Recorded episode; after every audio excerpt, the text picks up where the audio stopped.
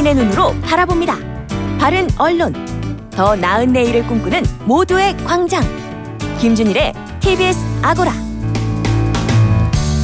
안녕하세요. TBS 아고라의 김준일입니다. 여야의 언론중재법 처리 시한이 다음 주 초로 다가온 가운데 언론단체들이 통합형 언론 자율 규제 기구를 설립하겠다라고 공식화했습니다. 자세한 내용 미디어 톡톡에서 살펴보도록 하겠습니다.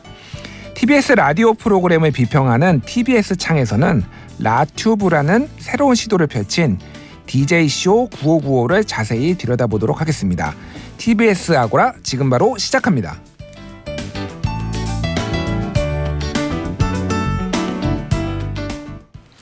투명한 창을 통해 TBS의 프로그램을 바라보고 날카로운 창의 끝으로 분석하는 TBS의 창. 오늘 함께할 두 분을 소개해드리겠습니다. 정덕현 대중문화평론가 그리고 민주언론시민연합 김봄빛날의 활동가 함께합니다. 안녕하세요. 안녕하세요. 안녕하세요. 예, 두 분 모시게 돼서 영광인데 처음 뵙는 것 같아요. 네. 예. 아유, 반갑습니다. 예, 제가 한 달밖에 안 돼서 예, 자주 모시도록 하겠습니다. 네. 정덕현 평론가님은 그 제가 방송에서도 자주 뵀지만 사실 제가 인상 깊게 보는 거는 글, 네. 글을 정말 잘 쓰시더라고요. 예, 아니, 그잘 쓰는 건 모르겠고 양으로 승부하고 있습니다. 양으로? 대부분 다 보십니다. 아. 하도 많이 써서. 그 원고료가 만만치 않을 것 아니에요. 같습니다. 원고료 싸요. 한턱 쏘십니까 오늘 방송 끝에? 아, 끝나고? 그건 아니고요. 예. 아, 참 이런 이런 얘기 하면 안 되는데 원고료 싸다니. 알겠습니다. 예, 오늘 좋은 평론 부탁드리고요. 네. 민얼련의 김봄빛날의 활동가님은 민얼련에서 어 프로듀서도 하시고 작가도 하고 나레이터까지 다 한다고 굉장히 재주꾼이라는 얘기를 들었는데 어떤 거를 지금 담당하고 계시죠? 지금 저는 미디어 교육팀에서 미디어 콘텐츠, literacy 콘텐츠 제작하는 업무를 맡고 있고요. 음. 그래서 말씀해 주셨으니 감사하게도 잠깐 얘기를 해보자면 지금 당신이 보는 경제지가 말해주지 않는 진실이라고 해서 경제지만 봤을 때 알기 어려운 뭐 어떤 미보도 되는 사항들에 대해서 사회 이슈들에 대해서 이야기하는 콘텐츠를 제작하고 있어요. 음. 그 들으시는 분들 한 번씩 보러 와주셔라 이렇게 말씀드려보겠습니다. 알겠습니다. 두분 추석 명절 어떻게 보내셨는지 일단 평론가님은 어, 뭐, 뭐 하고 지내셨어요? 저는 뭐 거의 일만 했어요. 아, 역시. 예, 예, TV 보는 게 저희 일이라. 아, 예. 요즘은 이제 사실 뭐 TV 볼 시간이 없다고 다들 그러는데 저는 TV만 보게 됐어요. 왜? 지금 뭐 코로나도 그렇지만 OTT도 새로 생기고 네. OTT를 통해서 영화도 거의 다 들어오고 이런 상황이라 거의 TV 앞에서 나오는 콘텐츠를 다 내가 원하는 시간대에 맞춰서 예, 이렇게 보는 뭐 명절 되면 주로 그 그렇게 생활합니다. 그러니까 남들은 보통 이제 소위 말해서 릴렉스를 하기 위해서 쉬기 릴렉스 위해서 없습니다. 그러니까 네. 이거는 업무 항상 긴장해서 TV를 아, 보고 있습니다. 괴롭습니다. 보통, 보통 일이 아니네요. 예, 일이에요. 진짜. 예, 역시 수입으로 보장 보상을 받으셔야 되겠네요. 어, 상당히 수입적으로 예, 어, 민감합니다. 예. 예. 어, 활동가님은 어떻게 지냈어요? 저는 집콕하면서 많이 보셨다고 하셨는데 전 넷플릭스 증후군이 나를 위해 있는 말이라고 생각을 하거든요. 아. 고르느라 잘 못 봐요. 어떤 거를 볼까 고르느라 잘 못 보다가 결국 뭐 요즘에는 말해도 될지 모르겠지만 DP나 오징어 게임 뭐 이런 넷플릭스 작품 많이 본다는데 저는 결국 또 옛날에 했던 뭐 공포 영화 같은 거 다시 챙겨보게 되더라고요. 음, 너무 프로그램이 많으니까 사실 네. 고르는데 좀 힘든 것도 있어요. 그런 분들을 위해서 제가 글을 쓰는 거죠. 아, 그렇군요. 역시. 예, 알겠습니다. 뭐 최근에 오징어 게임이 그렇게 인기라고. 그러니까요. 뭐 네. 여담이기는 바- 본 방송하고 상관없는데 오징어 게임 그 이 드라마 때문에 오징어 게임을 아는 자와 모르는 음. 자두 부류로 나뉜다고. 다 아는 거 아닌가요? 저는 몰라요. 연식이 이제 이렇게 나옵니다. 그걸 모른다고요? 그 유명한 게임을? 어, 저도 했습니다. 오징어 아, 게임 그래요? 했던 예. 세대고요. 아 그게 그냥 드라마 명이 아니라 실제로 있는 게임인가 봐요. 옛날에 했죠, 그거. 예. 찾아보도록 하겠습니다. 럭비, 약간 럭비. 같은 약간 뭐 격- 격한 몸싸움도 있고 아. 한 발로 네. 이렇게 상대방을 넘어뜨리는 것도 있고 맞아요. 상당히 기교와 힘이 필요한 게임이었는데 아 제가 학력고사 세대다 보니까 생각보다 나이가 많습니다. 그래서 어쩌다 보니 그거 야, 다 나이가 지금 뜨고 있습니다 여기 위로 수치들이. 알겠습니다. 이제 본격적인 이야기로 들어가 보도록 하겠습니다. 오늘 자세히 들여다볼 TBS 프로그램은 DJ쇼 9595입니다. 매일 정오에 시작하는 음악 프로그램인데요. 일단 이게 부제가 다섯 명의 DJ가 펼치는 한낮의 디제잉 쇼라고 이제 붙어 있어요. 그래서 8월에 했으니까 제가 사실 이제 개편하면서 들어왔기 때문에 네. 저랑 같이 시작해서 저는 약간의 애정이 있습니다. 일단 음. 두 분은 들어보셨는지 궁금한데요. 당연히 이거를 평론해야 되니까 들어보셨으리라고 생각을 맞죠. 하는데 네. 평론가님 어떻게 보셨나요? 어, 좀 애매해요. 애매하다. 예, 일단 아. 신나고 뭐 그런 느낌은 알겠어요. 음. 예, 알겠는데 조금 이게 좀 너무 그 집중력이 좀 없지 않나 하는 생각 좀 들고 음. 보면 보다 보면 새로 새로운 느낌도 있지만 어디서 본 듯한 느낌도 좀 있고 음. 예, 약간 산만하다는 느낌도 좀 많이 있어요. 알겠습니다. 일단 그 김봄빛나래 활동가님이 이게 어떤 프로그램인지 간단히 좀 소개를 해주시고 제가 첨언을 하겠습니다. 이 프로그램 같은 경우에는 프라임 씨가 진행을 하면서 매일 매일 달라지는 그 DJ들이 나와서 서로가 각자의 어떤 장르 음악을 보여주는 프로그램이고요. 이 음악을 그냥 들려주는 게 아니라 remix를 해서 좀 새롭게 보여주는 면도 확실히 재미있긴 하더라고요. 그런데 좀 자세한 이야기는 뒤에서 비평하면서 얘기하도록 하면 좋겠습니다. 예. 일단 제가 좀 더 부연 설명을 하자면은 요일별로 진행자가 바뀌는데 네. 월요일에는 가수 춘자, 그리고 화요일에는 DJ 아스터, 수요일에는 REF 이성우. 아, 옛날 분인데요. REF 추억의 예, REF. 오징어 게임을 아시는 분. 아, 예, 오징어 게임 아시는 분이에요. 목요일에는 양평이 형, 하세가와 요에이의 장기와 얼굴도 기타리스트 이분이고요. 금요일에는 빠꾸라는 개그맨. 입니다. 그래서 보조 진행으로 방금 말씀하셨던 MC 프라임이 나와서 이제 래퍼신데요. 래퍼인데 이제 얘기를 하고 이렇게 진행을 하고 있고요. 이제 스타일이 다 다섯 명이 다르니까 다른 방식의 음악들이 이제 나오는 것이 요일별로 뭐 소위 말해서 골라 먹는 재미가 있다. 이런 네. 느낌을 줍니다. 그래서 낮 12시 10분에 시작을 해서 2시까지 2시간 동안 거의 2시간 동안 진행되는 음악 디제잉 쇼라고 보시면 될 것 같은데요. 일단 디제이 쇼 9595 잠시 들어본 후에 이야기를 이어가도록 하겠습니다.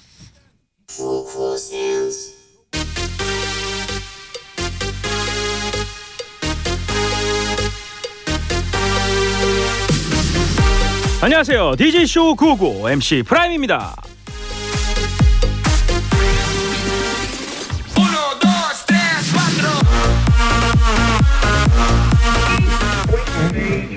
자 한때 누르셨던 분들 준비하시기 바랍니다.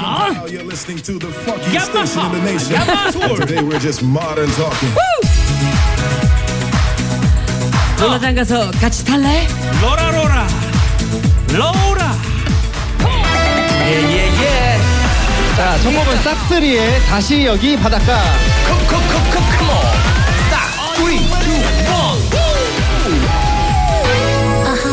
네, 여러분 안녕하세요. 반갑습니다. 자, 금요일의 DJ.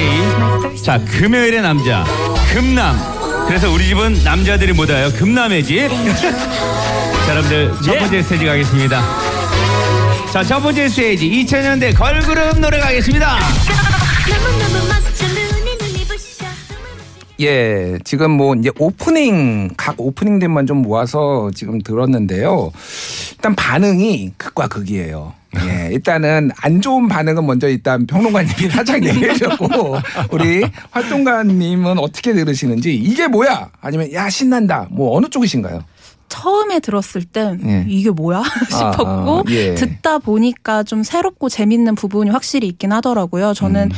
그러니까 우리가 생각했을 때 라디오 프로그램이라면 이럴 거야라는 흐름이 있잖아요. 예, 처음에 예. 뭐 문을 열고 시작을 해서 이제 뭐 사연자들의 이야기를 듣고 그거에 맞춰서 음악을 틀어주고 이런 부분이 있는데 이 프로그램은 확실히 전반적으로 음악에 좀 집중하고 중간에 토크가 곁들여지는 내용이다 보니까 듣다 보니 어, 그래도 좀 새로운 면이 있다. 좀 재밌게 음. 들을 법하다라는 생각이 들더라고요. 이렇게 좋다는 평가도 있는데 평론가님 왜 이렇게 삐딱하세요? 아니요, 저, 저 부정적으로 얘기 한 거 아닙니다. 아, 이게 뭐냐면 그런가요? 아좀 신나는 느낌이 좀 들다가 어 근데 이게 뭐지 이런 느낌이에요. 아, 그러니까 이게 거꾸로네요. 예, 우리 활동가께서는 어 이게 뭐지 하다가 신났다라고 하고 평론가님은 뭐- 그리고 어, 이제 신- 예전에 그 이걸 요 듣다 보면 예전에 뭐 제가 그런 데를 많이 다녔다는 건 아닌데 음. 뭐 그런 나이트 클럽이 자꾸 떠올라요. 아. 그래서 이게 뭐 이렇게 되게 막 시끄러운 분위기에서 막 예. 음. DJ가 좀 이렇게 약간 중간에 이렇게 멘트 넣고 그리고 음악이 계속 믹싱돼서 계속 움직이고 하는 그게 계속 떠오르는데 그게 향수도 있지만 제가 그때 별로 안 좋은 기억이 있었는지 음악을 그런 식으로 듣는 거 자체를 예. 그렇게 즐기지는 않아요. 제 취향에서는. 뭐 사기라도 당하셨나요? 그때 저 어, 잘 안 됐어요, 뭐가. 아, 예. 그게 안 됐군요, 그게. 예, 알겠습니다. 그래서 저는 이거를 들, 그 지금 이 두 분의 평가를 들으면서 그 생각을 들었어요. 이 클럽 세대와 방금 말씀하셨듯이 나이트 세대의 반응이 좀 갈리는 게 아니야. 클럽 세대는 약간 좋아하고 나이트 세대는 좀 시큰둥? 오늘 너무 오징어 게임 세대로 자꾸 보시는 거 아니에요? 예. 뭐 그런 거 아닌가 이렇게 들어봤는데요.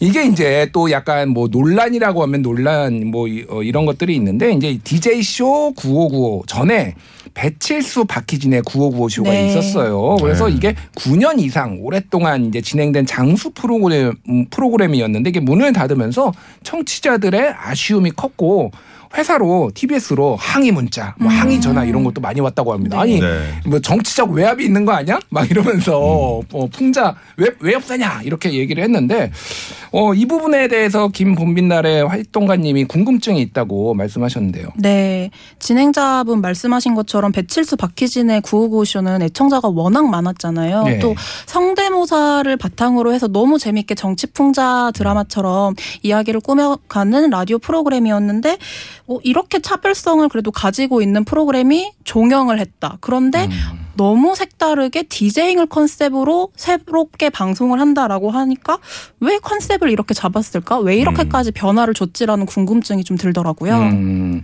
그거에 대해서 저희 우리 제작진이 DJ 쇼 955 제작진한테 물어봤습니다. 어, 네. 굉장히 어. 성실하신 제작진이에요. 정말 제가 박수를 쳐드리고 싶고요. 박수를. 이렇게 얘기를 했어요. 기존의 시사풍자 공투쇼가 30년간 이어져 왔는데 청취율 조사를 해보니까 수요가 점점 점점 줄어들었다. 어. 이런 얘기를 합니다. 그래서 낮 12시라고 하면은 뭔가 좀 오락성이 강한 프로그램들. 네. 이게 왜냐면은 이제 밥 먹을 시간이기도 하고 좀 이게 편하게 쉬고 싶은 뭔가를 뭐 시사 얘기보다는 오히려 좀 편하게 쉬고 싶은 이런 것들이 좀 있었다라고 합니다. 그래서 엄선된 좋은 음악을 들려주고자 하는 라디오 본연의 기능도 실현하고 그리고 음악과 오락 장르를 이 융합을 해가지고 TBS의 대표 프로그램으로 한번 성장시켜 보겠다라는 기획 의도가 있었는데 의도대로 네. 다 되- 되고 있는지 저는 그렇게. 생각하지 않는데요. 아, 그렇게.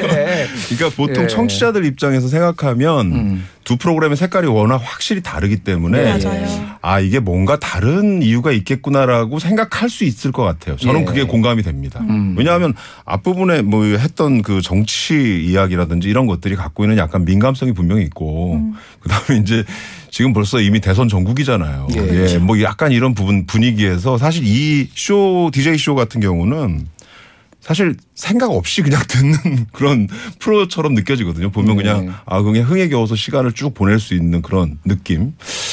아마 요 차이점이 워낙 커서 음. 거기에 대한 의구심은 당연할 거라고 생각합니다. 근데 지금 최근에 보면은 전체적으로 이 정치 풍자가 네. 이 트렌드가 좀 꽤 몇 년 되긴 했지만은 설 자리가 없는 건 맞잖아요. TV에서도 그렇고 라디오에서도 그렇고. 그 TV와 라디오가 그렇고요. 음. 유튜브나 뭐 이런 데는 지금 많이 하고 있습니다. 오히려. 그 규제를 그 과도한 규제 때문에 지금 이 어, 지상파 방송사들이 다 고사하는 거 아닙니까? 어, 방송통신심의원회 없애야 되는 거 아닙니까? 요즘은 이제 규제 문제가 아니라 그 스스로 약간 자율 규제라고 해야 되나요? 스스로 그걸 안 하는 경향들이 좀 있더라고요. 예. 왜냐하면 되게 피곤해져요. 그걸 아. 가만 놔두지가 않아. 이런 걸 만약에 정치 예전에 개그맨 분들이 정치 풍자를 굉장히 많이 했는데 예.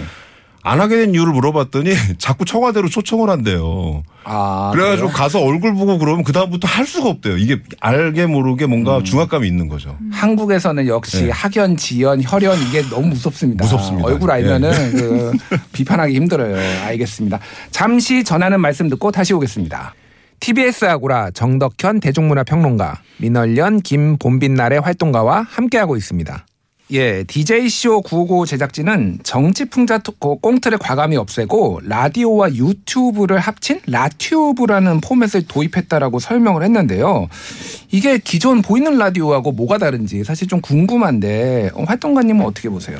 저는 말씀하신 것처럼 실은 전 보이는 라디오 세대라고 생각을 해요. 제가 네. 좋아하는 연예인이 나오면 그 라디오 프로그램 각각의 그 보이는 라디오를 하려면 설치해야 됐던 게 따로 있었는데 하나하나 다 설치해가지고 그거를 봤었던 기억이 있어서 나는 보이는 라디오 세대라고 생각하니 좀 비교를 해보게 되더라고요. 음. 근데 확실히 플랫폼 차이에서 번거로움이 많이 없어졌다라는 생각은 들어요. 그냥 유튜브에 들어가서 보면 되니까. 네.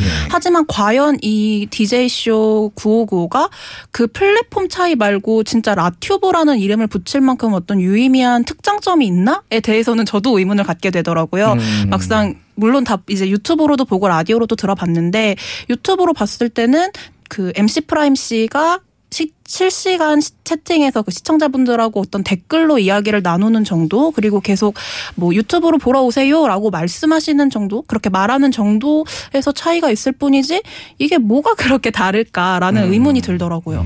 라투뷰라는 단어가 저도 좀 과한 거 아니야? 뭐가 다르지? 이런 느낌이 드는데 평론가님은 어떻게 보- 보시나요? 이거 뭐 라디오와 유튜브 엮었다고 이렇게 라튜브라고 붙이고 요즘 이런 걸 자꾸 말을 만들더라고요 이렇게. 뭐 새로운 것처럼. 근데 저는 이게 보면서 이게 크게 다른가? 말씀하신 대로 보이는 라디오하고 큰 차별점이 있다. 이렇게 보기는 좀 어려워요. 이게 차별점이 있다면 유튜브만의 색깔을 갖고 있는 거기에만이 할 수 있는 무언가가 여기 들어가 있어야 되는데 이제 그런 것들이 잘 안 보인다는 거죠. 최근에 이제 미디어 환경 굉장히 많이 달라지고 있잖아요. 예. 네.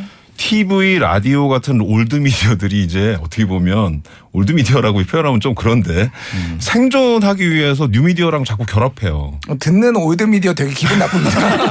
아, 뒤에 제 얘기에 반전이 있습니다. 예. 그 라디오와 유튜브 결합 이래서 이제 라튜브라고 이제 한 건데요. 라디오 자체가 과연 현재 old media인가 이거 먼저 생각해 볼 필요가 있다. 어, 요게 반전이죠. 지금 얘기한 거예요. 예. 예, 과거에 라디오는 사실 비디오 등장할 때 그런 얘기 있었잖아요. 뭐, 뭐, killed the radio star. Video killed the radio star. 그런 게 있었잖아요. 그런 것처럼 이게 확 없어질 거라고 생각했는데 사실 그렇지 않았어요. 인터넷하고 결합을 했고, 그 다음에 또 모바일하고도 결합을 하면서 굉장히 진화를 했거든요. 그래서 지금은 사실 오디오 콘텐츠들이 최근에 굉장히 주목을 많이 받고 있어요. 예, 이 진화 과정을 통해서 그런 측면에서 보면 라투브라는 방향성이 좀 잘못된 거 아닌가 하는 생각을 하게 됩니다. 왜냐하면 유튜브랑 결합할 게 아니라 예. 라디오 자체가 갖고 있는 그러니까 오디오 자체가 갖고 있는 장점들을 오히려 더 극대화할 수 있는 방향으로 가는 게 좋은 게 아닌가 음. 그런 생각을 합니다. 거기에 유튜브는 일종의 홍보 창구처럼 쓸 수는 있겠죠. 예. 예, 그래서 저는 좀 본연의 라디오 색깔로 갔으면 어땠을까 하는 생각을 갖게 됩니다. 이 프로그램에서. 그러니까 뭐 여러 가지 이유가 있을 텐데 제가 보기에는 이 TBS 어, 저도 뭐 TBS에서 진행을 하고 있지만은 이 유튜브의 어떤 구독자 수와 조회수에 굉장히 민감합니다. 이 내부의, 예민하죠. 내부의 네. 분위기를 보니까 네. 그렇기 때문에 이런 이 네. 라투뷰라는 컨셉을 가져온 건데 저는 긍정적으로 보자면은 그냥 기존의 이제 라디오 보이는 라디오 같은 경우에는 굉장히 정적이잖아요. 뭐 이 김어준의 뉴스공장 보면 그냥 얼굴만 음. 비치는데 이거는 일종의 퍼포먼스가 좀 들어가니까 음. 그런 것들을 좀 극대화하기 위해서 하는 거고 아직은 좀 실험 네. 단계이기 때문에 한 달 정도밖에 안 됐기 때문에 조금 더 이런 라튜브에 좀더 컨셉에 맞는 뭐가 좀 나오지 않을까 네. 기대를 해보긴 하지만은 아직까지는 좀 미흡하다. 라튜브라고 따로 부를 정도로 뭔가 있는지에 대해서는 조금 미흡하다라고 저는 개인적으로 생각을 합니다. 예. 음. DJ가 다섯 명이다. 매일 달라진다. 이거 는 좀 어떻게 평론가님은 어떻게 보세요? 글쎄요, 뭐 다섯 분이 나오니까 그리고 색깔이 다르잖아요. 취향에 네. 따라 또 음악적인 취향도 좀 다르고 성격도 약간 다른 것 같아요. 그래서 뭐 춘자 씨가 나오면 계속 시종일관 흥이 겨운 뭐 어떤 그런 느낌인데 뭐 요해 씨 이분이 나오니까 좀 차분해지더라고요. 또 네. 그리고 음악 취향이 요해 씨는 확실히 좀 달라요. 그리고 선곡 자체도 굉장히 유니크한 곡들을 어디서 이렇게 찾아서 틀어주더라고요. 그래서 그런 것들이 좀 특색을 좀 만들어서 좀 다양성을 보여주는 면은 충분히 있는데 아, 저는 확실히 옛날 세대인가 봐요. 아, 아날로그 시대 라디오를 듣고 자라서 그런지 그때 갖고 있는 그런 감성으로도 충분히 지금 시대에 맞게 할 수 있지 않을까 하는 생각을 합니다. 그리고 예를 들면 이런 거죠. 뭐 라이브 방송 같은 것들이 요즘 많이 없어져서 실제 가수들이나 뭐 밴드 하시는 분들이 다 어렵다고 그러잖아요. 코로나 때문에 더더욱. 예. 그런 분들의 음악을 제대로 더잘 들려, 들려줄 수 있는 방식이 이런 방식보다는 오히려 예전에 많이 했던 공개방, 공개 프로그램 있잖아요. 무슨 뭐. 별밤 네, 뭐 이런 거. 별밤 이런 거. 이런 게 훨씬 더 공간감을 주거든요. 상상력으로 주는 공간감이 굉장히 크거든요. 예. 근데 이거는 눈에 띄니까 오히려 그런 면들이 조금 줄어드는 면이 보이더라고요. 아. 보이니까 오히려 듣는 게 조금 약해지는 면이 생기더라는 거죠. 이 말씀을 하시니까 뭐 아는 척을 좀 하자면은 이제 예전에 캐나다의 미디어 학자인 마, 뭐 마셜 맥클루언, 네. 맥, 맥루안이라고도 맥루안이요. 이제 요즘 네. 맥클루언이라고 부르더라고요. 이제 cool media, hot media 얘기를 네. 한참을 했는데 이제 hot media TV가 대표적 그 당시에는 TV가 대표적인 hot media였는데 그러니까 어느 이제 픽셀이 많아서 뜨겁기 때문에 더 이상 어, 이 시청자 네. 이 audience가 개입할 여지가 적다. 근데 어, 라디오 같은 경우는 대표적으로 이제 cool media라고 그렇죠. 이다 보니까 네. 사람들이 개입도 engagement 개입도 하고 상상력도 많이 발휘하고 이제 이런 차원에서 좀 말씀하신 것 같아요. 음. 네, 그리고. 정서적으로도 그렇고 굉장히 라디오가 주는 힘이 있거든요. 음. 딱 라디오는 들으면 일대일의 느낌을 줘요. 굉장히 아. 내 귀에 속삭이는 느낌을 주는데 음. 이 프로그램은 속삭이는 느낌이 없어요. 너무 흥에 겨워서 그런지 모르겠는데. 아, 클럽에 와 있는 느낌이네요. 예, 그러니까 어쨌든 맞아요. 아 그렇군요. 이 다섯 명이 진행을 하다 보면은 그런 것도 있는 것 같아요. 뭐 요일별로 소위 말해서 골라서 듣는 재미도 있지만은 어쩜 팬덤이 형성되기가 특히 뭐 이를테면은 아까 전에 목요일에 하세가와 요에이 같은 경우 차분하다. 우리 우리는 매번 목요일마다 차분해져야만 하는 것인가? 강요된 차분함. 월요일에 춘자 씨 나오면 우리는 매번 그렇게 들떠야 되는 것인가? 뭐 네. 이런 딜레마도 있을 것 같은데 활동가님은 어떻게 보세요? 저는 요일별로 골라 듣는 재미라는 점에서는 굉장히 공감이 되는데, 근데 전반적인 장르로 봤을 때 저는 어쨌거나 탑골 가요를 듣는 느낌이다라는 공통점은 저는 있었어요. 아, 최신곡 탑골가요. 최신곡을 많이 듣는 것보단 예. 아니신가 봐요. 다들. 아니에요, 아니에요. 예, 저는 그 탑골이 아니라 예전에 그냥 그걸 봤죠. 아, 그러시군요. 전 가요 탑 그래서. 전반적인 흐름 자체는 탑골 가요라는 데서 공통점이 있어서 듣는 분들이 많이 바뀔 것 같진 않다라고 생각했어요. 이거를 듣는 사람들이 오늘은 좀 차분하게 옛날 이 향수를 떠올리며 팝송을 듣고 오늘은 옛날에 내가 바 닷가 가서 놀았을 때 듣던 어떤 신나는 가요를 듣는다. 이런 점에서는 뭐 크게 다를 바는 없지 않을까라고 생각했습니다. 음, 그렇군요. 예. 음. 어, 이게 장점이 될까요? 단점이 될까요? 어떻게 평론가님 어떻게 보세요? 어, 장점일 수도 있고 단점일 수도 있습니다. 음. 왜냐하면 다양성 차원에서 보면 굉장히 좋은 어떤 형태라고 볼 수 있는데 결국 이제 이 고정팬이라는 그 실제로 고정팬이 있는지 모르겠어요. 이게 딱 말로 고정팬 하니까 딱 있어 보이는데 네. 고정팬을 상정하고 이런 생각을 하면 어, 고정팬들 입장에서는 이게 너무 다르지 않을까 취향도 다를 텐데 계속 볼 수 있을까 이렇게 생각하지만 사실 그건 라디오 방송사의 욕심 같고요. 음. 요즘은 이제 골라보기 때문에 같은 프로그램이라도 월별로 나는 화요일 거 들을 거야. 이렇게 어. 골라서 들을 수 있다면 저는 된다고 생각하거든요. 음. 그래서 그런 관점에서는 뭐 좋은 선, 이게 다른 다양한 다양성이 굉장히 좋다. 이렇게 표현할 수 있을 것 같아요. 근데 저는 이제 생각을 했던 게 사실 TBS가 전통적으로 이 기사님들이 많이 듣거든요. 어. 옛날 교통정보 때문에. 근데 채널을 고정해 놓는 경향이 있어요. 근데 이게 월화수목금 이렇게 막 버라이어티하게 이렇게 노래 스타일도 바뀌고 그러면은 그분들은 그렇게 막 변화가 막 심해지는 걸 싫어하시거든요. 근데 유튜브 방송을 상정하면서 그 택시 기사님 타겟으로 될것 같아요. TBS가 처한 약간 딜레마적인 상황이기도 합니다. 어쨌든 굉장히 많은 티- 택시 기사님들 뭐 버스 기사님들이 들으는 건 사실이거든요. 그 유튜브 거는. 쪽을 타겟을 하면 유튜브는 100% 취향별로 또 네. 개인화돼서 그렇죠. 나한테 오기 때문에 딱 그것만 잡혀서 들어도 충분하지 않을까. 음, 알겠습니다. 그 DJ 955 쇼를 이제 활동가께서 어, 모니터를 하셨을 텐데 네. 가장 아쉬웠던 점이 있다면 어떤 걸까요?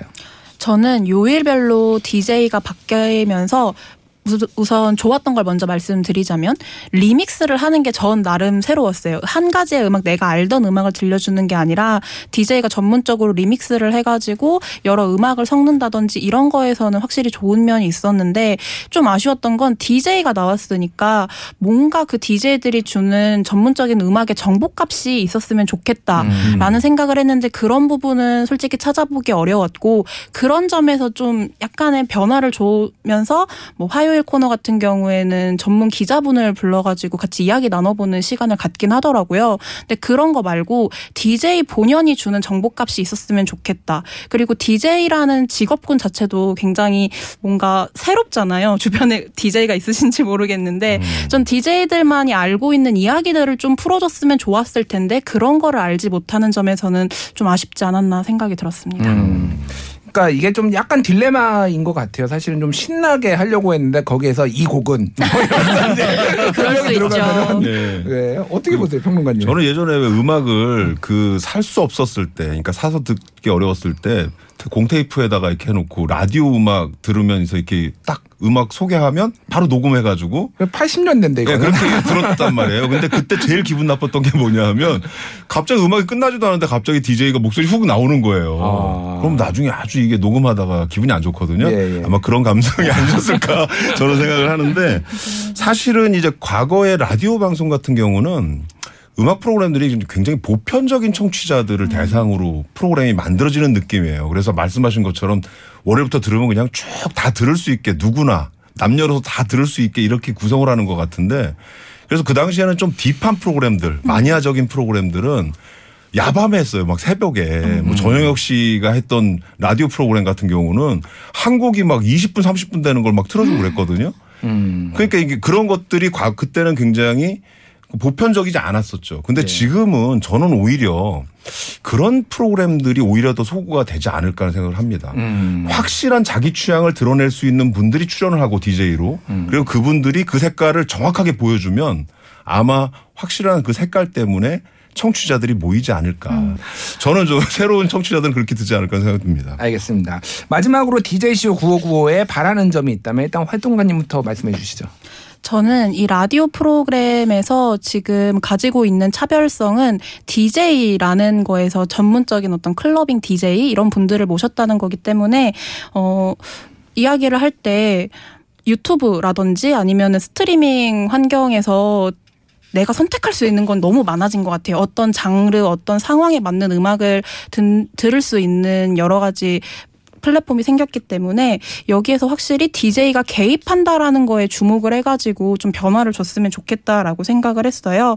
뭐 아까 말씀드렸다시피 DJ쇼 959에서 원곡을 들려주는 게 아니라 리믹스를 해서 보여줬던 거라든지 혹은 뭐 별로라고 말씀하셨지만 저는 음악 중간중간에 멘트를 던지는 게 저는 좀 재밌게 느껴졌거든요. 그런 거라든지 뭐 본인이 직접 REF 그 DJ가 할 때는 본인이 노래가 나오면 직접 노래를 부르시더라고요. 그런 것처럼 직접 개입을 하는 행위가 좀 많아지면은 더 볼거리가 생기지 않을까. 또 라튜브라고 이름을 붙였으니 좀 그런 점에서 많아졌으면 좋겠다. 특히 TBS가 시민의 방송이라고 슬로건을 내건 만큼 뭔가 시민이 참여하고 소통하는 어떤 개입이 더 다채로워졌으면 좋겠다라는 생각이 들었어요. 그래서 예. 뭐 코로나 시국 좀 나아지면 음. 좀 분위기를 만들어서 다 해봐도 모아놓고 그렇게 봐도 재밌겠다는 생각이 들죠. 취한 것처럼. 그렇죠. 그렇게도 해보고 뭐 시민 DJ랑 뭐 배틀을 해본다든지 정말 예. 개입이 다채로워졌으면 좋겠다라는 생각이 들더라고요. 알겠습니다. 평론가님은 좀 바라는 게 있다면 어떤 게 있을까요? 저는 저도 비슷합니다. 그러니까 저렇게 흥겹게 계속 할 수 있는 그러니까 별로 생각 없이 한 두 시간을 그냥 음악을 쫙 틀어놓고 디제잉 하면서 중간에 멘트도 넣고 이러면서 흥겹게 할 수 있는 두 시간도 굉장히 소중하다고 생각하고요. 그게 아니라 어떤 날은 정말 조용하게 음악을 쭉 그냥 들을 수 있게 음악에 좀 집중해서 들을 수 있고 그 다음에 어떤 멘트 자체도 흥행보다는 좀 차분하게 가라앉힐 수 있는 부분들.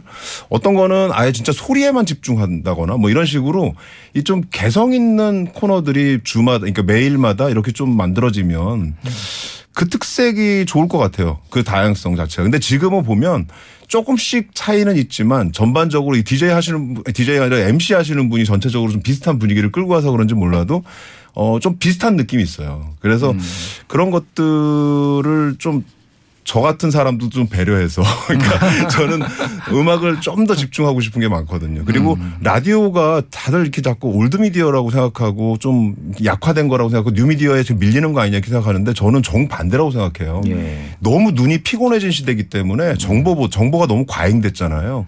눈을 좀 가려놓으면 훨씬 더 많은 정보들이 쏙쏙 들어올 거라고 생각하거든요. 그런 라디오의 강점을 살릴 수 있는 프로그램이면서 거기에 음악까지 더해지면 아주 좋을 것 같습니다. 알겠습니다. 오늘 그 두 분이 정말로 이거 준비를 많이 해오시고 분석과 이 평론이 굉장히 quality가 높습니다. 그래서 출연료를 좀 더 드리고 싶지만은 제 권한이 아니라서 예, 안타깝게도 말로만 아, 발음하는 알겠습니다. 걸로. 자주 예. 모시도록 하겠습니다. 대신에 예. 출연료 지금- 올려야 자주 옵니다. 알겠습니다. 지금까지 정덕현 대중문화 평론가 그리고 민주언론 시민연합의 김봄빛나래 활동가였습니다. 감사합니다. 감사합니다. 감사합니다.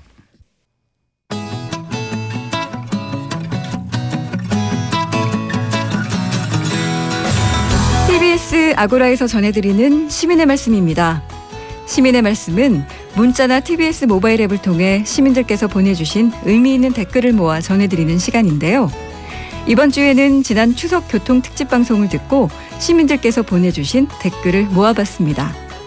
올해 추석 연휴를 맞아 TBS에서는 9월 18일부터 22일까지 5일 동안 추석 교통 특집 방송을 마련했는데요. 익숙한 정규 진행자들도 있었지만 그동안 TBS 정규 프로그램에서는 보지 못했던 새로운 진행자들이 함께해서 색다르고 신선한 프로그램으로 청취자들을 찾아갔습니다. 그 중 하나가 토, 일요일, 주말 아침 7시부터 방송된 추석 특집 방송 바로 K-팝의 정석인데요. 송정혜 아나운서와 김영대 음악평론가가 명절에 가족들이 함께 들을 수 있는 주제 바로 K-팝을 주제로 방송을 했습니다. 이제는 세계적인 대세 음악으로 떠오른 K-팝. K-팝의 정의와 역사에서부터 K-팝의 대중적인 아이돌은 누가 있는지, 또 K-팝에 주목해야 할 아이돌과 K-팝의 새로운 역사를 쓴 BTS 등 여러 주제들을 세대를 넘어 누구나 알기 쉽고 듣기 쉽게 알려주면서 노래도 듣고 청취자들과 소통하는 시간을 가졌는데요. 1560님은 알고 싶었던 케이팝 스토리에 듣고 싶었던 노래까지 정말 좋았습니다. 덕분에 밀리는 고속도로 재밌게 지나고 있습니다. 라는 의견 보내주셨고요. 또 0592님은 제가 좋아했던 아이돌 그룹들이 차례로 소개되니 너무 신납니다. 아이돌에 열광했던 소녀 시절로 돌아간 기분이에요. 또 0073님은 아이돌 그룹이 너무 많아서 헷갈렸는데 오늘 나름 공부 많이 했네요. 50대인데 자녀들과 소통하기 좋은 주제 감사합니다 하셨고요. 또 6696님 와, 이 시간에 이런 색다른 방송 너무 좋습니다. 이런 주제로 특집 방송을 좀 자주 편성해 주시면 좋겠습니다. 이런 의견들 보내주셨습니다. 다음은 같은 시간 월화 수요일에 방송된 추석 특집 방송 짤짤이 쇼와 함께입니다. 이미 TBS 유튜브를 통해서 방영되고 있는 짤짤이 쇼의 진행자 박지훈 변호사, MC 장원 그리고 시사평론가 오창석 씨가 추석을 맞아 TBS 라디오로 영역을 넓혀 청취자에게 깜짝 선을 보였는데요. 0056님 깜짝 놀랐습니다. 최고의 컨셉이네요. TBS의 발상이 신선하고 재미있습니다. 짤짤이쇼 덕분에 추석날이 더 재미있어지네요. 하셨습니다. 네, 이처럼 많은 분들이 추석 특집 방송이 신선하고 재미있었다. 또 명절 연휴에 애써 주셔서 감사하다는 말씀을 많이 보내 주셨는데요. 하지만 그 밖에도 또 다른 의견들을 제시해 주시는 분들도 계셨습니다. 0079님은 점점 명절의 의미를 잊어가는 요즘입니다. 방송에서라도 명절의 의미와 풍습들 또 예절도 소개해 주셨으면 참 좋았을 텐데요. 아쉬움이 남네요 하셨고요. 또 3700님은 특집 방송이어서인지 다소 산만하고 어수선함이 있었습니다. 방송의 품격을 지키면서 보다 폭넓은 청취자들을 수용하기 위한 노력을 꾸준히 해주세요. 이런 의견을 보내주셨습니다. 네, 추석 연휴의 특집성으로 선보인 프로그램들 여러분은 어떠셨나요? 앞으로도 시민의 말씀은 각 프로그램마다 시민들께서 보내주시는 소중한 의견들 잘 모아서 전해드리겠습니다. 많은 청취와 다양한 의견 보내주시기 바랍니다. 지금까지 시민의 말씀이었습니다. 이번 주 화제가 된 미디어와 저널리즘 이슈를 풀어봅니다. 미디어 톡톡. 톡톡 튀는 남매 기자 정상근 기자 그리고 미디어 오늘 박서연 기자 나오셨습니다. 안녕하세요. 안녕하십니까. 예, 박서연, 정상근, 네. 연근 요리 제가 지지난 주에 이렇게 붙였는데 오늘도 네. 달콤 쌉싸르한 쌉싸름한 네네. 평론 기대해봐도 되겠습니까? 아, 네, 기대하셔도 되는데, 예. 네. 연근, 뭐, 남매, 하나도 마음에 안 듭니다. 아, 선배, 저, 제가 더 그래요. 네? 제가 더. 예. 그쪽이 누나일 수도 있잖아요. 음, 두 분의 케미스트리는 전혀 안 맞는 걸로 하지만 은 예, 방송 내용은 항상 좋더라고요. 제가 아, 들어보니까 다시 다행입니다. 들어보니까. 네. 예. 자, 두 분과 함께 이번 주를 뜨겁게 달고 미디어 이슈 그리고 굿뉴스, 배드뉴스까지 살펴보도록 하겠습니다. 일단 어, 미디어 이슈를 좀 살펴보겠는데요. 이번 주 언론 단체들이 기자회견을 열고 통합형 언론 자율 규제 기구 설립을 추진한다고 밝혔는데요. 정상근 기자, 이게 어떤 내용인가요? 네, 어, 언론 단체들이 기자회견을 열었는데요. 이 방송기자연합회, 전국언론노동조합, 한국기자협회, 한국신문방송편집위협회, 한국신민협회, 한국여기자협회, 한국인터넷신문협회 네, 이렇게 일곱 개 단체입니다. 어, 프레스센터에서 기자회견을 열고 어, 본인들이 이 통합형 언론 자율 규제 기구를 설립하겠다 이렇게 얘기를 했는데요. 어, 민주당에서 이 조만간 이제 언론관계법을 통과시킨다는 입장을 밝히자 이제 언론단체에서 어, 스스로 이제 규제를 할 수 있는 그런 기구를 만들겠다라고 나선 거고요.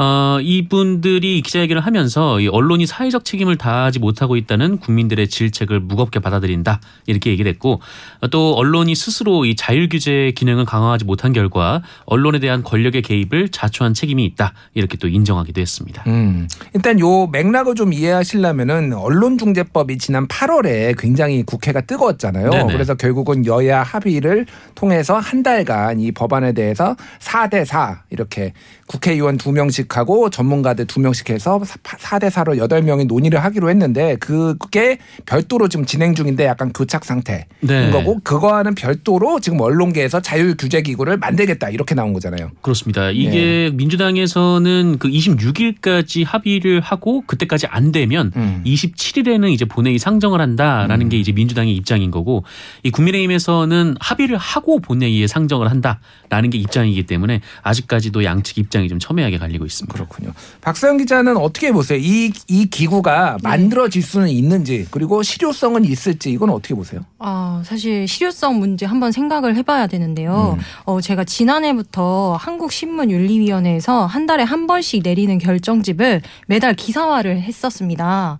네, 근데 한국신문윤리위원회가 자율 규제라서 강제력이 아예 없어요. 예. 네, 그래서 청취자 여러분들이 기억나실지 모르겠지만 코로나19로 한창 국민들이 불안에 떨 때 백신이 많이 도입되지 않았던 당시에 어, 불가리스가 코로나19 예방에 효과가 있다는 보도자료를 남양유업에서 뿌린 적이 있었습니다. 예. 근데 그때 당시에 언론이 검증 없이 마구 받아 썼었는데 이게 결국에는 사실이 아닌 걸로 밝혀졌었어요. 그렇죠. 네, 그래서 이 안건에 한국신문윤리위원회가 주의 조치를 결정을 했는데 사실 자율심의 기구니까 강제력이 없어서 그냥 주의 조치 받고 끝이에요. 음. 네, 그래서 이런 결정, 주의, 경고 등의 결정이 해당 언론사들에 간다고 해도 사실 언론사들이 크게 신경을 쓰는지는 잘 모르겠습니다. 음. 네, 그래서 이게 어 이미 자율규제 기구가 있는데 이게 실효성이 있으려면 진짜 이 자율규제 기구들이 정말 뼈를 깎는 노력을 해야 실효성이 담보가 될 것 같습니다. 그렇군요. 네. 이 자율 규제라는 게 뭐 이런 것 같아요. 그러니까 이 소위 말해서 이제 전문가 집단의 음. 자율 규제라는 거는 그만큼 스스로 엄격하게 그 기준에 맞춰서 징계도 하고 이렇게 하지 않으면은 자율 규제의 실효성이 없거든요. 대표적인 게 이제 대한의사협회 같은 경우인데 그렇죠. 그, 그 의사 면허 재교부, 그러니까 면허를 박탈한 사람에 대해서 재교부를 하는 거 심사를 그 의협에서 합니다. 의협에서 자체적으로 해왔는데 뭐 재교부율이 한97% 돼요. 음. 그러니까 네. 과실치사를 해도 재교부에 성추행을 해도 재교부를. 해. 이런 이러다 보니까 네. 이게 무슨 자율 규제가 필요하냐 그러면서 음. 그게 이제 수술실 CCTV 법안 네. 도입까지 이제 이어진 건데 언론계도 만약에 자율 규제를 하려고 한다라고 하면은 굉장히 좀 스스로 엄격하게 음. 뭐 과징금도 매기고 뭐 그냥 단순히 주의 경고한다라고 이게 해결된 문제는 아니잖아요. 어떻게 보십니까? 그렇죠. 뭐 의사협회도 그렇고 또 이 사학재단 같은 경우에도 이제 사학재단과 관련된 법안이 나오면 항상 본인들이 자체 정화를 하겠다라고 주장을 해왔었거든요. 근데 언론도 항상 그 부분을 비판을 했었고요. 근데 어떻게 보면은 어쨌든 언론이 좀 이런저런 문제에 대해서 이 본인들의 좀 문제점도 있다라고 스스로 진단을 내리고 앞으로 좀 어, 자율적으로 뭔가 해결 방안을 도출해 보겠다라고 했으니까 뭐 그 과정은 한번 지켜볼 만하다라고는 생각을 하고 있습니다.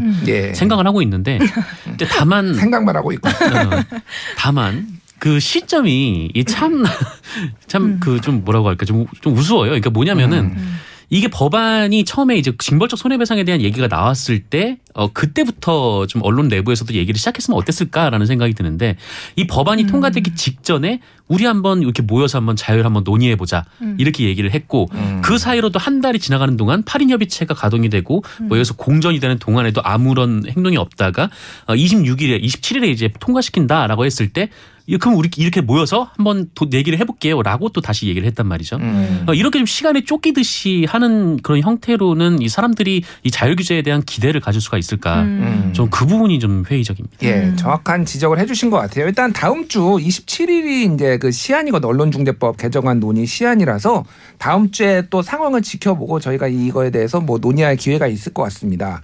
예, 다음으로 넘어가겠습니다. 이번 한 주 꼭 소개하고 싶은 good news 그리고 꼬집어줘야 될 bad news 선정을 해보겠는데요. 먼저 good news, 좋은 뉴스부터 살펴보도록 하겠습니다.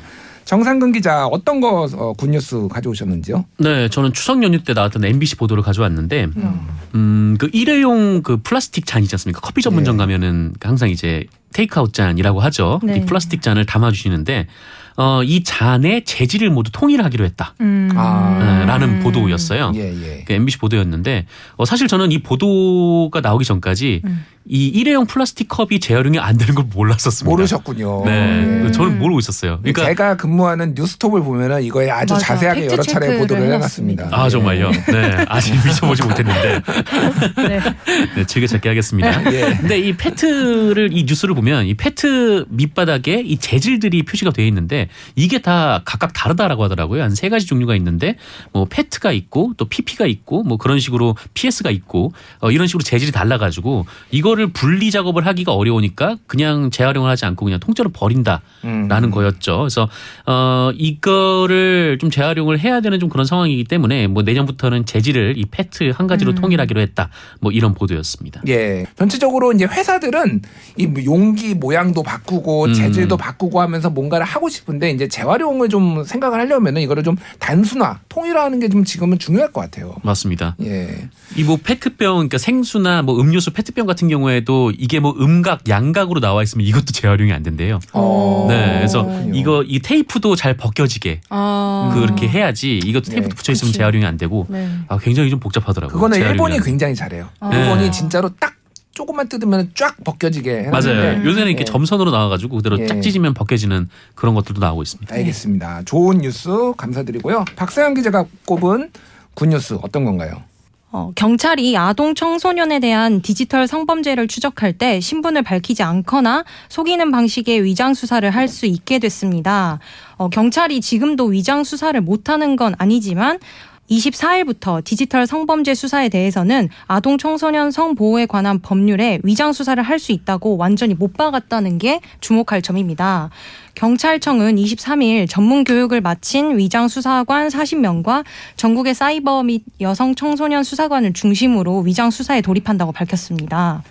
어, 경찰에 따르면 새로 도입되는 위장 수사는 신분 비공개 수사와 신분 위장 수사로 나뉘는데요.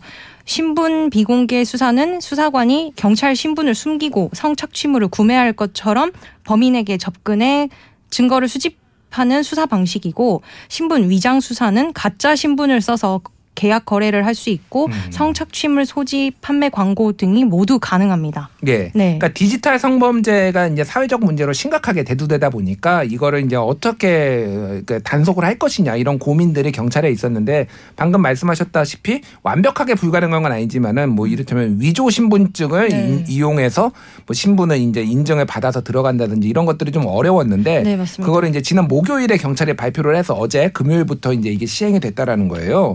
그래서 조주빈이 이제 엠번방 사건에 있었던 조주빈이 수사관이 그 엠번방에 들어가려고 하니까 추가 인증을 요구했던 일이 있다면서요. 네, 당시 조주빈이 경찰이나 기자가 텔레그램 방에 있을 수 있다면서 성착취물을 다른데 공유를 하라고 지시를 했었습니다. 아무래도 이 같은 행위가 위법하다 보니까 경찰이나 기자 입장에서는 당시에는 망설일 수밖에 없었습니다. 근데 이제 어 아예 법에 위장 수사를 할 수 있다고 24일부터 법에 못 박아 놓으면서 아무래도 경찰 입장에서도 편하게 수사를 할 수 있게 됐다는 점이 주목할 만한 점이라고 예. 생각합니다. 네. 그래서 어쨌든 경찰들한테 많은 권한이 주어졌기 때문에 저희가 바라는 거는 그만큼 좀 성과를 내줬으면 음. 좋겠다 이 부분에 있어서 지금 아직도 굉장히 많은 이런 음- 뭐 음란, 음란물, 성착취물들이 이제 유통이 되고 있는 걸로 알고 있어요. 좀 적극적으로 단속을 해줬으면 좋겠다 이런 마음입니다. 이번에는 나쁜 뉴스 한번 선정해 보도록 하겠습니다. 정상근 기자가 선정해 온 거는 어떤 건가요? 네, 어, 제가 이 나쁜 뉴스를 선정할 시점에 이분의 이름이 주로 많이 나와서 이걸 선정하긴 했는데 아마 다른 이름이었으면 다른 이름으로 된 예. 어, 이런 유형의 기사를 선정을 했을 것 같아요. 이제 기사 유형의 문제라는 건데 뭐이 부분에 대해서는 여기 진행자분께서도 한번 글 한번 쓰기도 하셨는데 예, 맞습니다. 예. 네, 이런 겁니다. 그러니까 이 진중권 전 동양대 교수가 뭐 이재명 경기도지사에 대한 비판을 했다, 뭐 이런 내용의 기사인데, 어, 뭐 진중권 씨가 이재명 지사를 비판했다면 그 자체 가 나쁘다는 건 아니고, 근데 다만 언론에서 그러니까 누군가 특정인의 뭐 SNS라든지 혹은 커뮤니티 글이라든지 어, 단지 그거 하나만을 계속해서 이제 확대 재생산 을 하는 음. 그러니까 단순히 그냥 베껴서 복사해서 붙여넣기 하는 좀 그런 식의 보도는 이제 좀 안 했으면 좋겠다라는 마음에서 이 기사를 골라왔거든요. 음. 네. 이게 뭐 진중권 전 동양대 교수의 기사를 들고 왔지만 이게 김어준 그 지금 뉴스공장 공장장에 음. 대한 뭐 관련해서도 그 김어준 공장장이 말을 하면 그것도 그냥 그대로 복사 붙여넣기 네. 해서 기사를 하거든요. 그러니까 누군가 이렇게 정치 평론가들이 기사를 보고 자신의 정치를 평론을 해야 되는데 어, 정치 평론가의 평론을 기자가 그냥 그대로 갖다 쓰는 음. 오히려 좀 이게 그, 그 뭐- 뭐라고 할까요 좀 기사의 작성 순서가 좀 역순이 된 게 아닌가라는 또 생각이 들어서 근데 게다가 또 이런 유형의 또 기사가 너무 많고 또 이런 유형의 기사가 작성되는 이유가 또 눈에 뻔히 보여서 예. 또이 기사를 나쁜 기사로 좀 가져왔습니다. 그래서 뭐 가져왔습니다. 방금 그 정상 기자가 말씀하셨듯이 제가 예전에 기자협회부에 진중권 저널리즘이라는 칼럼을 쓴 적이 있어요. 그래서 음. 맞습니다. 언론들이 어, 진중권 교수의 말을 인용만 하고 이게 뭐 어떤 의미가 있는 건지 그런 분석이라도 해야 되는데 추가적으로 그런 거는 아무것도 없이 그냥 뭐 이렇게 컨트롤 C 컨트롤 V만 해서 이, 어, 쓰는 게 이게 기사 가치가 있느냐 굉장히 게으른 행위다라는 거를 비판을 했는데 그건 진중권 교수를 비판한 게 아니라 언론의 행위를 비판한 거거든요. 근데 그거의 연장선상으로 지금 말씀하신 것 같아요. 그래서 네. 전체적으로 보면은 이제 이렇게 하는 이유가 아무래도 조회수 때문에 그런 거 아니냐. 왜냐하면 이분들이 굉장히 자극적인 단어들을 많이 쓰고 그리고 음. 한번 예, 뭐 소위 말하는 이제 정치 셀럽이다 보니까 확실하게 어느 정도 조회수를 보장을 하잖아요. 네. 그런 그렇죠. 것 때문이라고 볼 수가 있는 거죠. 또 쉽죠. 이 기사를 쓰는 것 자체가 쉽죠. 맞아요. 그러니까 뭐 얼마 전에 이 조선일보에서 그 좀 그 커뮤니티에 있는 글을 옮겨서 음. 뭐 이제 뭐 조선족의 어떤 분이 커뮤니티에 뭐 재난지원금 못 받는 거에 대해서 불만을 가지고 있는 글을 썼다. 이런 거를 기사로 그냥 그대로 옮겼는데 음. 어, 그냥 그 내용만 기사로 딱 옮기다 보니까 뭐 기사 쓰기는 쉽지만 그 안에 달려 있는 댓글들이나 이제 반응 같은 경우는 굉장히 좀 혐오가 부추겨지는 좀 그런 내용들이었거든요. 그러니까 이 글에 대한 뭐 파장이라든지 혹은 뭐 어떤 현상에 대한 분석 없이 그냥 그대로 복사해서 붙여넣는. 그러니까 좀 이런 좀 어, 본인의 쓰기에 좀 편리한 방식의 저널리즘 좀 지향해야 되지 않을까 싶습니다. 맞습니다. 예전에 그 아주 오래된 거 아니에요. 한 몇 달 전인데 그 온라인 커뮤니티에 있던 글이었는데 여성이 갑자기 지하철에서 쓰러졌는데 약간 뭐 이렇게 짧은 소매와 이런 반바지를 입고 있었는데 아무도 남성들이 성추행범으로 몰릴까봐 음. 도와주지 않았다 이런 거를 온라인 커뮤니티에 글만 보고 썼는데 실제로는 다들 도와줘가지고 이제 응급처치를 했던 게 밝혀졌어요. 근데 기자가 그거를 보고 이렇게 쓰면서 이제 젠더 갈등을 엄청나게 유발을 해가지고 음. 남녀가 막 싸우고 뭐 다 남성은 남성은 잠재적 성범죄자로 만드네 뭐 어쩌네 하면서 막 이렇게 됐거든요. 그러니까 사실관계도 전혀 파악을 하지 않고 그런 식으로 그냥 긁어서 붙여쓰게 붙여쓰기 이런 저널리즘 행태가 좀 문제가 있다라고 볼 수 있을 것 같아요. 예. 박서영 기자가 뽑은 나쁜 뉴스 이건 어떤 건가요? 지금 대장동 개발 특혜 의혹에 언론인 두 명이 연루가 돼 있어요. 어, 화천대유의 대주주인 김만배 씨, 머니투데이 부국장이 언론인 신분을 유지하면서 어, 이재명 경기지사가 성남시장 재직 시절 추진한 대장동 개발 사업에 참여한 뒤 수백억 원의 배당을 받아 논란이 일고 있는데 같은 언론사 소속 법조팀장 역시 화천대유의 자회사 격인 천화동인 7호를 가지고 있으면서 약 100억 원 넘게 배당을 받은 것으로 추정된다는 사실을 언론들이 연일 보도를 하고 있습니다. 근데 이게 왜 문제냐?